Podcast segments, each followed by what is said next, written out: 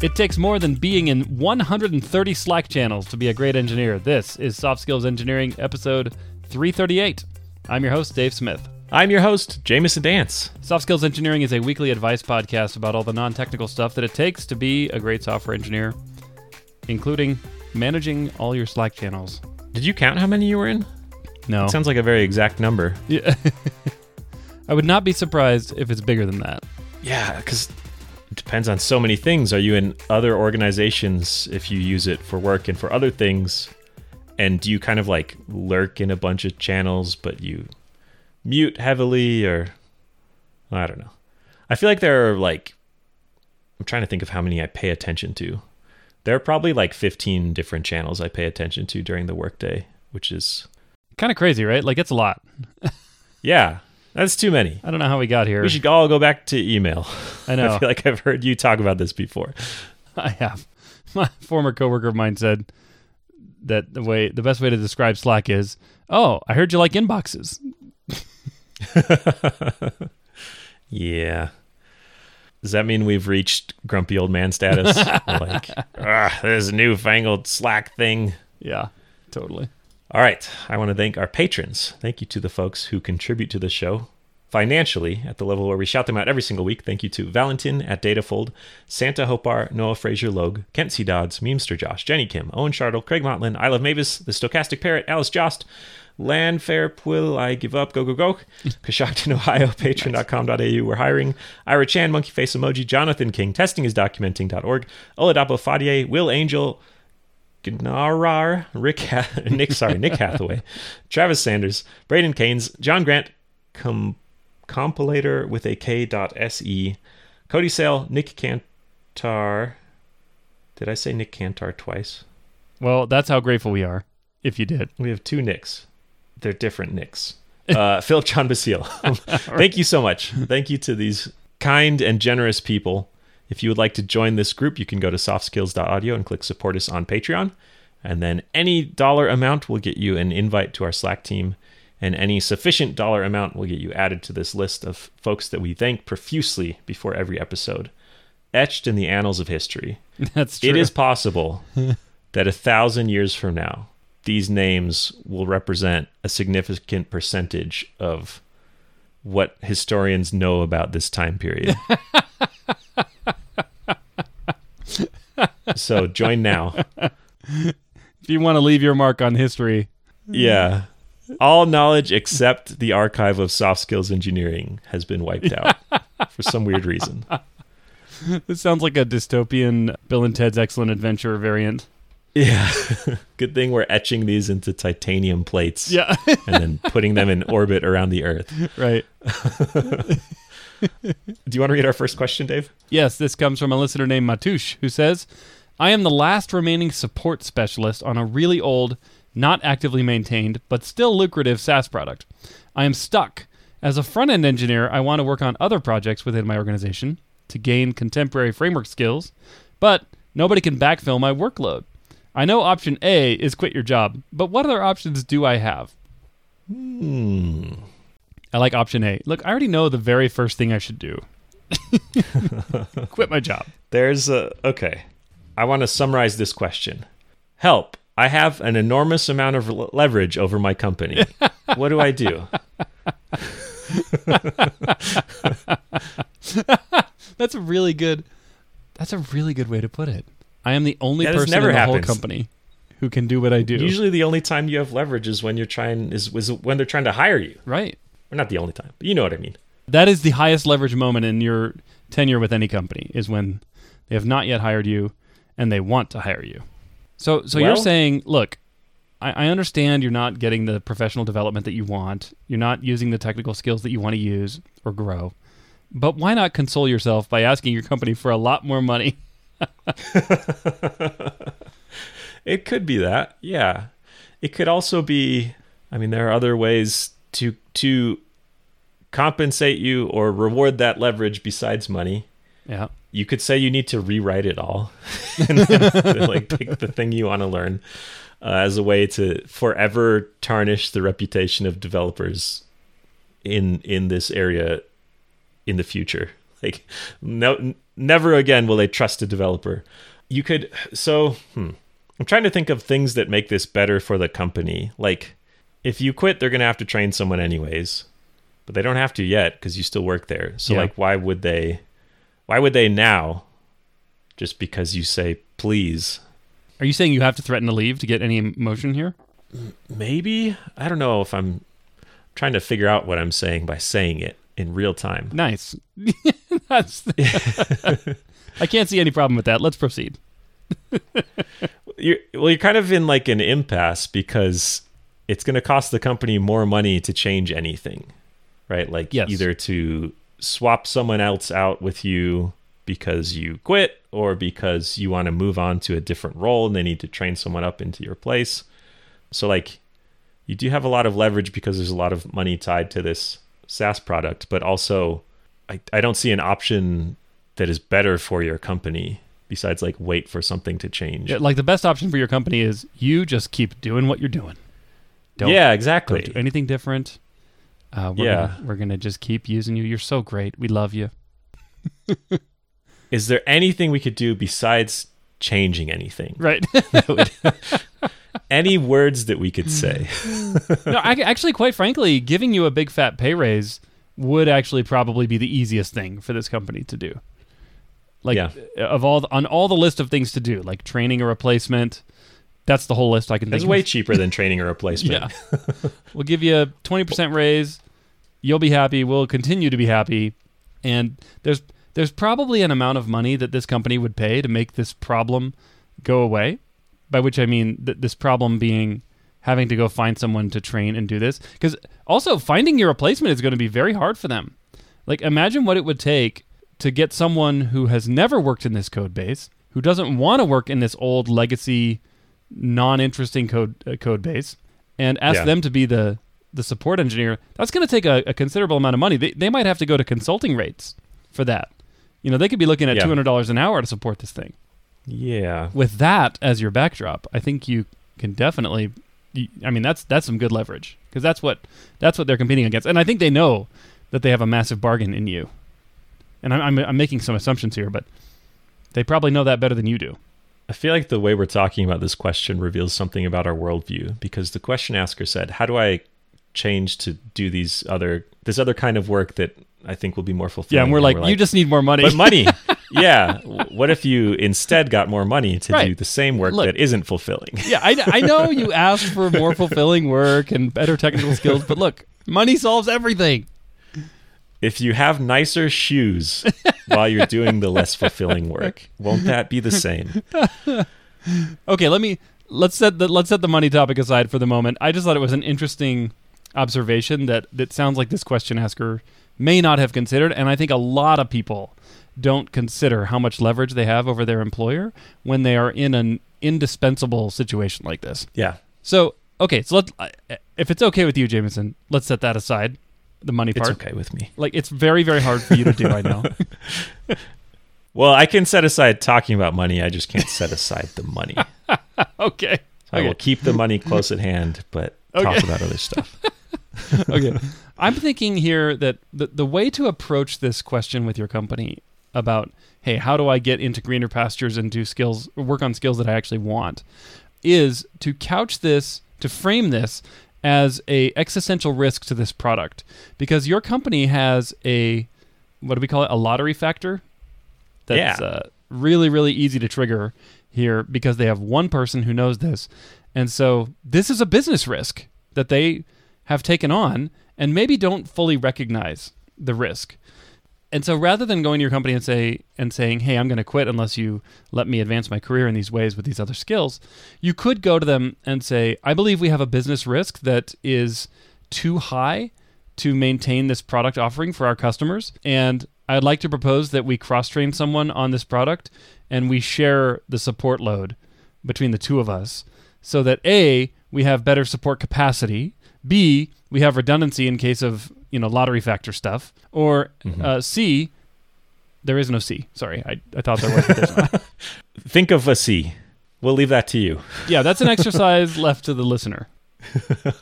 It always sounds better if there are three things. It instead of does. two It- things. Right. Rhetorically, it's very important that there are lists of three. Yeah. Yeah, I like that idea a lot. You are that that's that's a way of reducing risk for the company. You could also talk about it as like reducing the cost of support.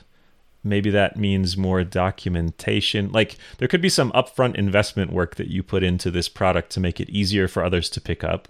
or even or even easier for customers to self-serve the support. Yeah. Yeah.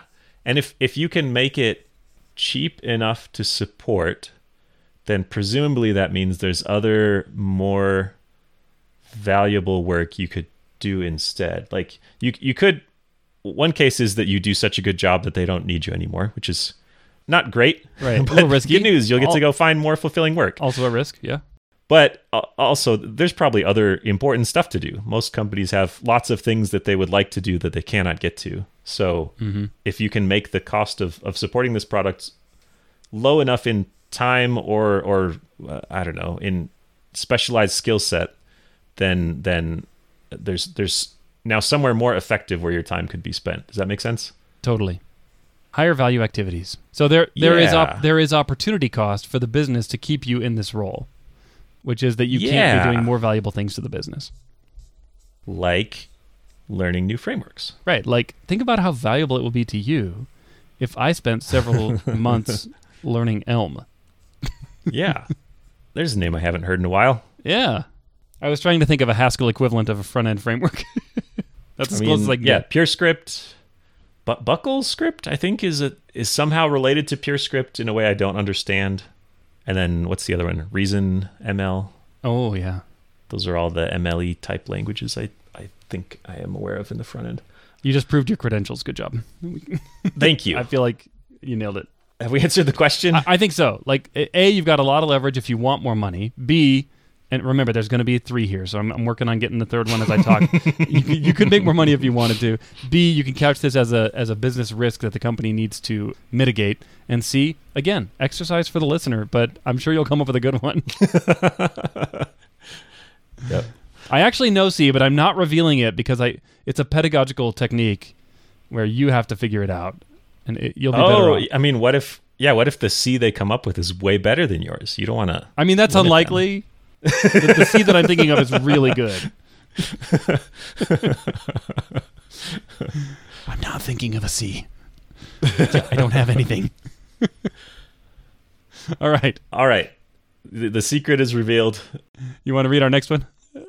Yes. Now I will read our next question. This is from an anonymous listener who says, I started my journey as an engineering manager at a startup. Over my stint, the company grew and so did the engineering team. Overall, I received good feedback from the engineers, but the founders didn't recognize the value of this role, and I felt that I wasn't getting the required mentorship there to grow further. I ended up quitting. It's been challenging to find another manager role. I get good feedback from the interviews, but haven't received an offer yet. I still am a good backend engineer, but that is not what I want to keep pursuing. I appreciate any thoughts or suggestions on what I should do to bag one of these interviews, as I don't get that feedback from the interview panel. I don't miss any of the podcasts and do enjoy the show. Nice. Well, that's one piece of advice we can't give then. Don't miss any of Listen to every episode. Surely something in there. We make no guarantee, express or implied, about the outcomes of listening to the show, though. Throw this incredible amount of spaghetti at the wall. Even even more spaghetti. I'm glad you listen and enjoy. Thank you. That's nice of you to say. Yeah, thank you. Let's see. Engineering manager roles. This is a tough time for that, uh, just economically. I, I think that if any role gets squeezed to do more with less, it's management. I feel like there are a bunch of roles ha- who are like, wait a minute, my role gets squeezed more to do with less. But Yeah, I'm sure you're right. I'm sure you're right. I think I, I think I see your point. Yeah, it's like Here, here's uh, my point. It's like if I'm a super hyper growth startup that's just hiring like crazy, I'm also going to hire a bunch of managers in that same time frame. I might even hire ahead of time, just so you know, which is, but only if money is abundant and growth is an imperative. You know, whereas if I am a company that's being the budget is being squeezed, money is a little tight. And I'm thinking, well, I've got an engineering manager who currently manages eight people. I need to hire two more. I I'm sure they can just do ten. You know, yeah, It's like, uh, and maybe 11 and maybe 12. You know, it's like, and so Or, or even it, like if you have an engineering manager who quits, it can be tempting to say, well, what if we just like smush teams together instead of replace them? yeah, absolutely. It's like you can manage 17 people, right? That's what Mr. Musk said. It is very tempting to do that because I think a lot of times the the effect of hiring less management is a little bit intangible and a little bit hidden from the people making that decision. You know, like Yeah. everyone every individual team member's professional growth and experience at work gets a little worse. But Yeah. you know the bug rate in the product might not change the you know the the economics of your product might not change that much but everyone's just a little bit unhappy you know Yeah, yeah. Things are like a little more chaotic and there's yeah and you're like well that's that's the trade-off we chose we chose a little more chaos you know yeah. and and there can be good reasons for choosing that right so i i guess what i'm saying here is uh jumping from an engineering manager role at one company to an engineering manager role at another company is probably one of the more challenging roles to get as a job seeker i think as Yeah. compared to like back-end engineer front-end engineer it's like great we need one of those we'll hire you you know Yeah. I feel like you you switched points there from economics to like in general it's harder to get a, another engineering manager job. Yeah, job. I think I do think I don't know if it's strictly harder in general to get an engineering management job. There are certainly fewer of them just mathematically, fewer of those positions open at any given moment. But right now, for sure, in the current economic situation, I think it is harder.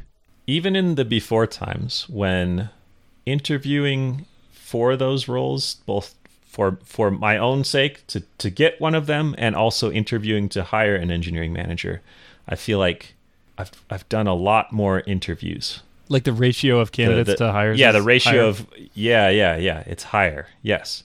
Would you say it's like twice as high, five times as high, one thousand times as high? No, I would not say any of those because I don't know. Oh, okay, it's more more times as high. okay, got Um, it. I don't know. It felt like maybe like five. We, we had a really long search for one candidate, um, but so that might be an outlier.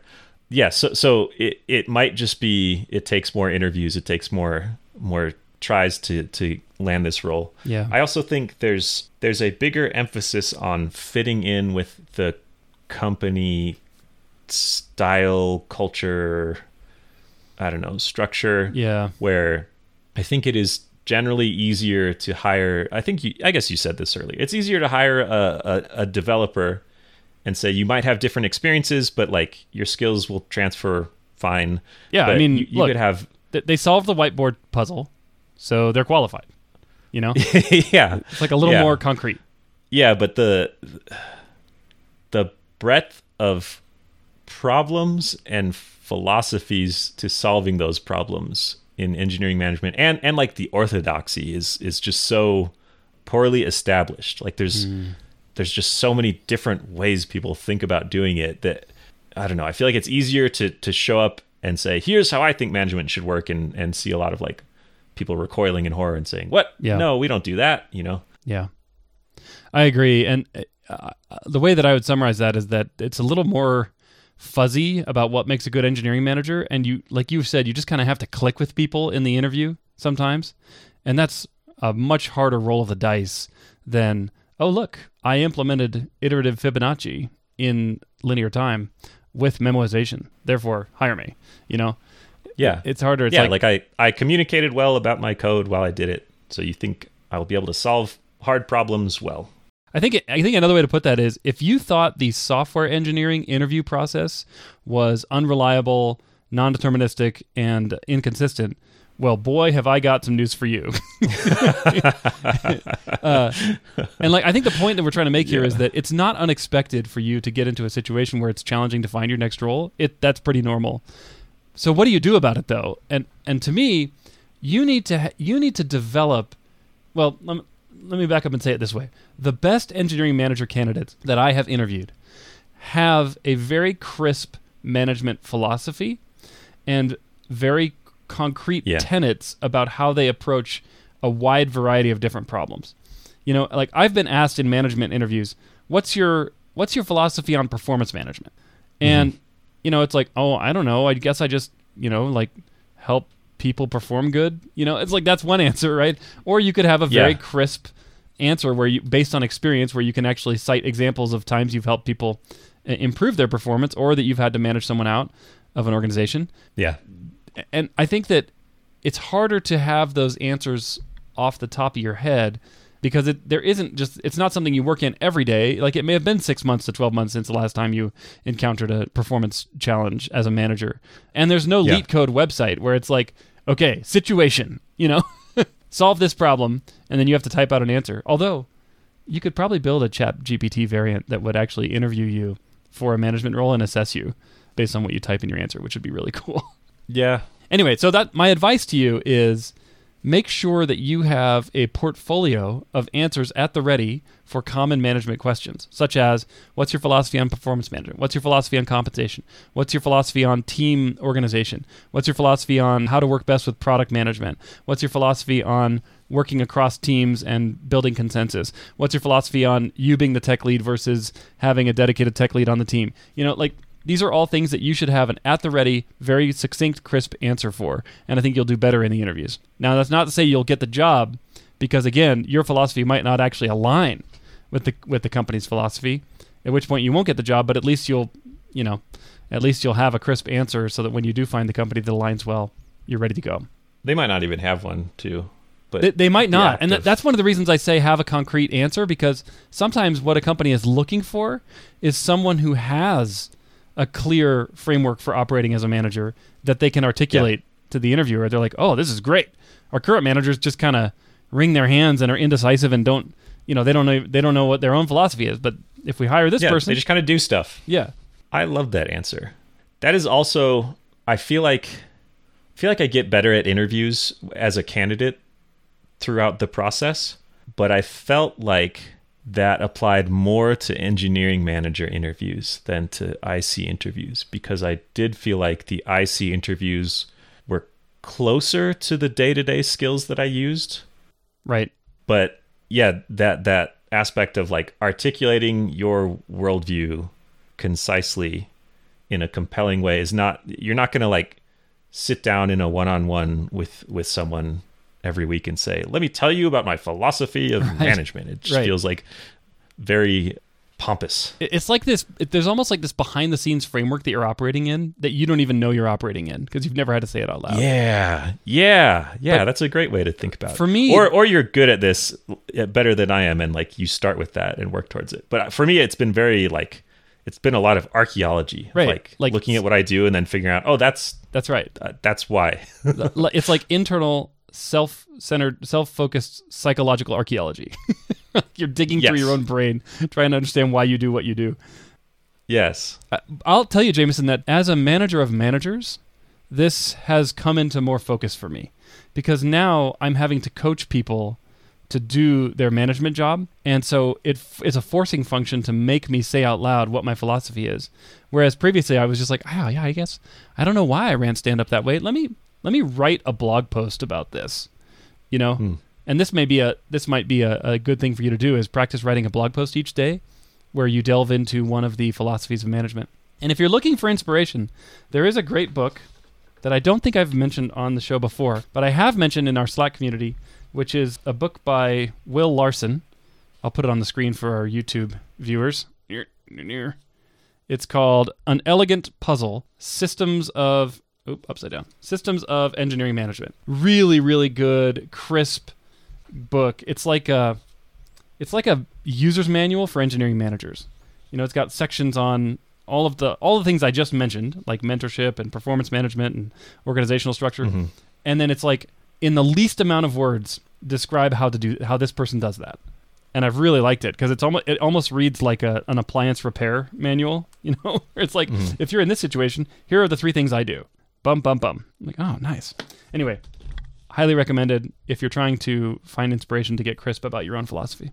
i second that recommendation it's a great book will has another book about staff engineer that's a similar Oh, that's him? attempt to kind of yeah distill this kind of fuzzy ill-defined thing into some concrete specifics Oh, that's great. I, I knew about that book. I just didn't realize it was the same author. I got to get that. oh yeah yeah That's really the cool. staff engineer is more based on interviews with other folks, where an elegant puzzle is more, I think, his own experience and ideas. But there's still, yeah, same style, same same vibe. Good That's stuff. really cool. Really cool. All right. Have we answered it? Think so. Shall we shall we summarize with our rhetorical bullet points of 3 that are only actually 2? Oh yeah, I was gonna offer this one point of feedback, which is when you were saying all the things you should have a philosophy of, there were way more than three, and Oh. I just ignored all of them after the third one because because only- because I blasted past the, the, the 3 ceiling. yeah, I was like one, two, three, what? and then my expectations were shattered. Sorry. It's okay. They were all good suggestions, I'm sure. As I listen back to this, I'll realize I'll, I'll I'll skip the first three and then count by multiples of three. So I'll hear the next three Okay, next good. time I listen to this. Okay, good. Yeah. Do you want to summarize it? Yeah, Dave? I'll summarize. So I think the the short the, the first thing is it's it's normal for there to be a higher ratio or a higher failure rate for management interviews. I think as a candidate. So that's first thing is that you are experiencing something that I believe is normal. Sub bullet on that one is that this particular moment in time I believe will be even more challenging and uh, even a higher failure rate. Yeah. And then the second point is get really concrete about what your answers are to these kinds of questions so that when you find the company that wants you, that wants your philosophy, you've clearly articulated it. Do some psychological archaeology. Yes. And the third one? Uh, again, exercise to the reader, or I forgot. Take your pick. Yeah, reader's choice. All right. That sounds great. What should folks do if they want to get their own questions answered? Go to softskills.audio and click the Ask a Question button where you can fill out our form with as much or as little information as you want. And we must, as always, give a heartfelt thank you to everyone who fills out that form each week. We love it. We read all of your questions and you keep the show going. Thank you. Thank you, thank you. And we will catch you next week.